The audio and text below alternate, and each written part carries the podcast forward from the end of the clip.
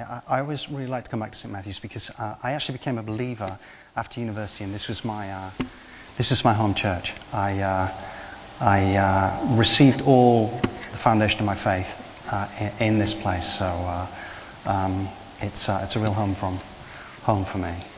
Um, so is that sounding better now? Yeah. Okay. So what I wanted to say this evening is that our God is ascending God. He loves His world so much that despite our sin and weakness, He sends His messengers to us. He sent His prophets and finally His Son to establish His kingdom. He loves us too much to leave us where we are and as we are. We know from reading Jesus' Great Commission in Matthew 28, which I'll read in a moment, that we are commanded to make disciples, to teach, and to baptize. We're commanded to go out for Jesus' sake and not for our own. You too can play a part in that. No individual disciple clearly can reach everyone, but every disciple can reach some. When you have something as good as the gospel, how can you keep it to yourself? So, Matthew 28, verse 16 to 20. Then the eleven disciples went to Galilee, to the mountain where Jesus had told them to go.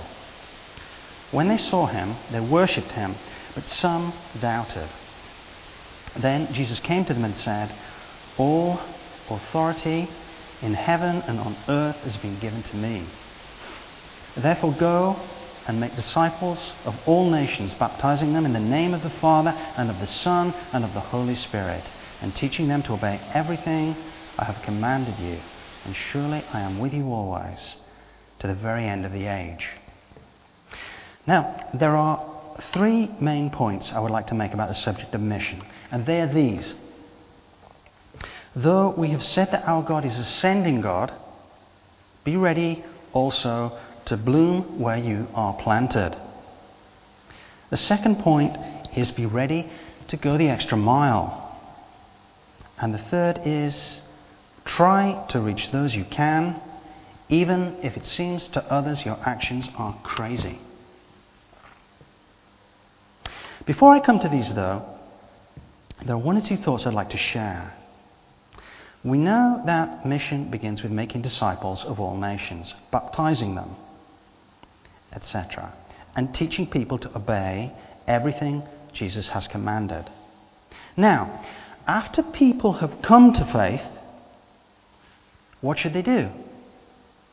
Well, one of Jesus' teachings was to seek God's kingdom first. And he prayed to the Father that his kingdom would come on earth Now, we too are called to be those who bring his kingdom, his rule to the earth. Now, that could be in the police force, protecting citizens from local crime or emerging terror plots. It might be to bring mercy to the vulnerable on the street, or those driven to flee across the Med in dinghies from war and poverty. It could even be to bring salt and light into the sphere of national politics or to advocate on social issues. God's kingdom should reach all areas of life. It begins with disciple making and continues when the yeast of the kingdom transform the world we live in into a better place. As we proclaim good news to the poor, bind up the brokenhearted, proclaim freedom for the captives and the year of the Lord's favour. Now, a person's role in mission needs to come out of uh, a maturing personal relationship with the Lord. You need to have a sense of what the Lord is saying to you personally. Now, the Lord can use others to guide you in that, but you need to be aware of your own capabilities, your spiritual preparedness, whether the time is right for you, and whether the specific task at hand is for you. Now, the Lord is very capable of communicating that to you if you are willing to listen. In John 10, verse 3 to 4, it says, He calls His own sheep by name and leads them out. When He has brought out all His own, He goes on ahead of them, and His sheep follow Him because they know His voice. It's worth remembering too that God often calls the unequipped and that His grace is sufficient. The person who is, however, not rooted in Him will more likely have the culture shape them than have any impact in shaping the culture for the kingdom. And so to my first point. I've uh, always really liked the story of Oskar Schindler. Maybe you have read uh, Thomas Keneally's book, Booker Prize winning work or seen the film with uh, the actor Liam Neeson. Could I have the first photo, please?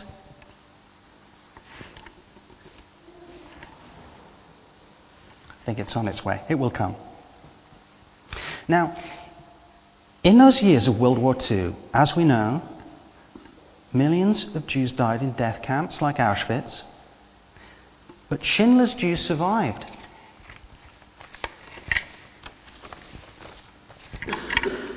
Schindler outwitted Hitler and the Nazis to save more Jews from the gas chambers than any other during World War II 1,200 lives.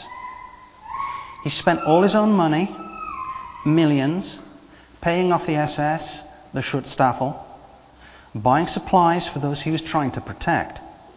He eventually risked his life to rescue the Jews who worked in his ammunition factory in Poland, smuggling them away from danger on a train.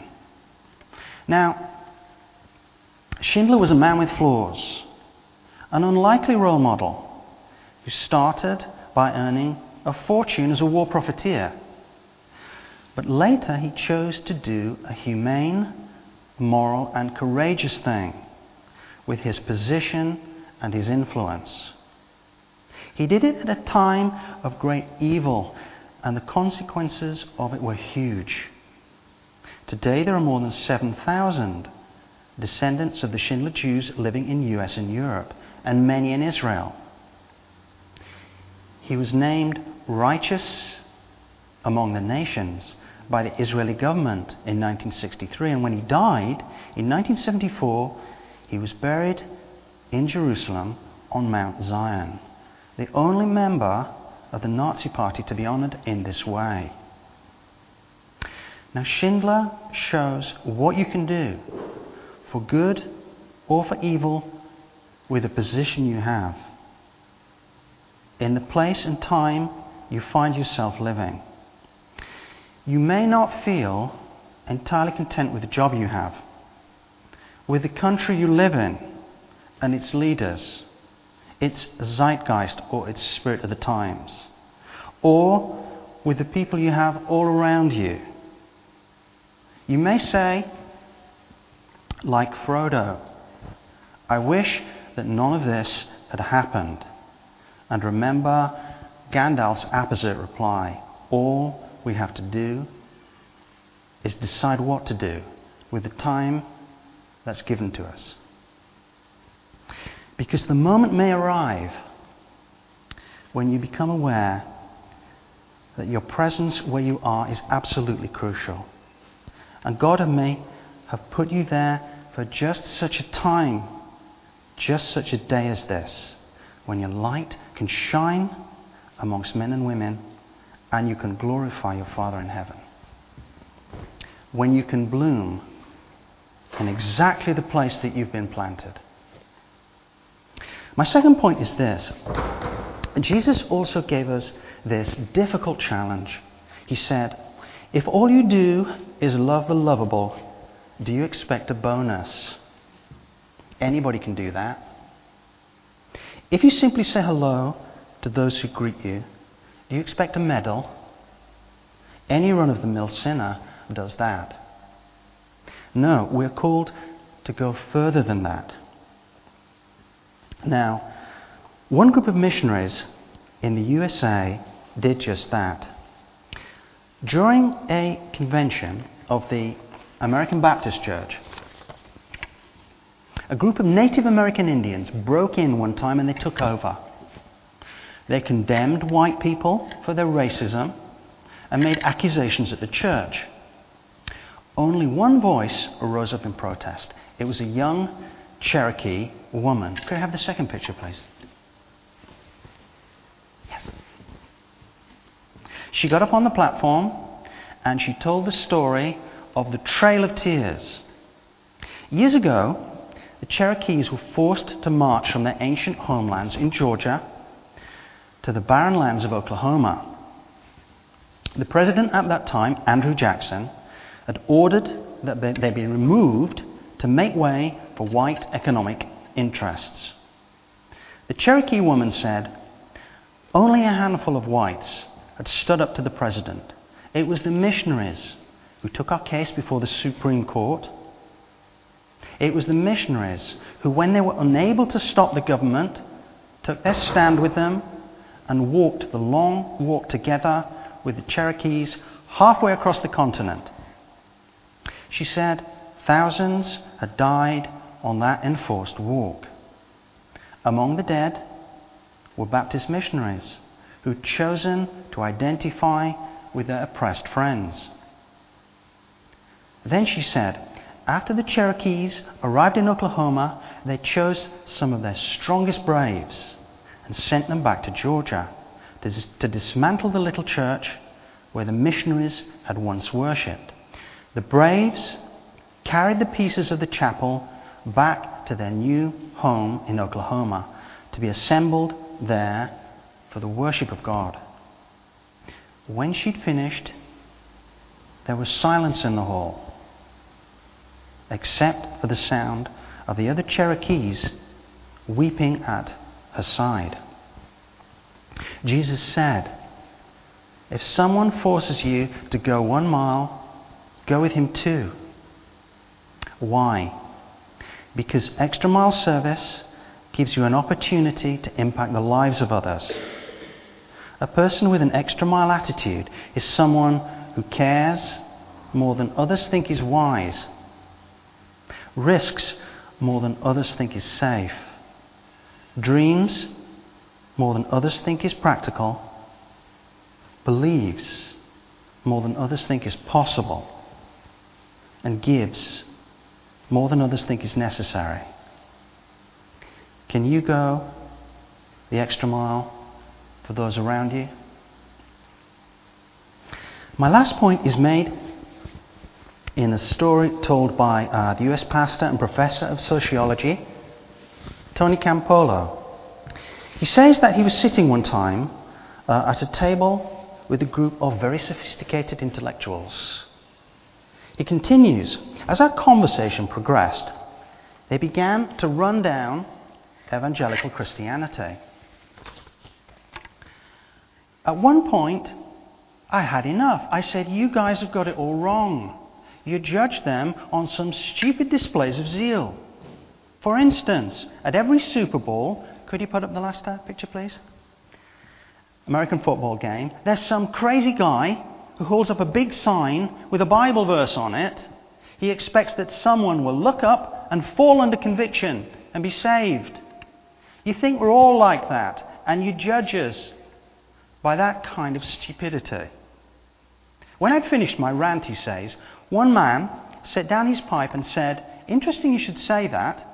Three years ago, I was watching the Super Bowl. It was just before half time. That man you were talking about was just behind the goalpost. He held up a sign that read John 1:12. At half time, I didn't have anything to do, so I pulled my old Bible off the shelf and I turned to John 1:12, just out of curiosity. There were some old notes there from a, from a Bible talk I'd heard at summer camp many years ago when I was a teenager. I read them and I remembered what I'd forgotten and forsaken. I got down on my knees there and then and I gave my life back to Jesus. What could I say? said Mr. Campolo.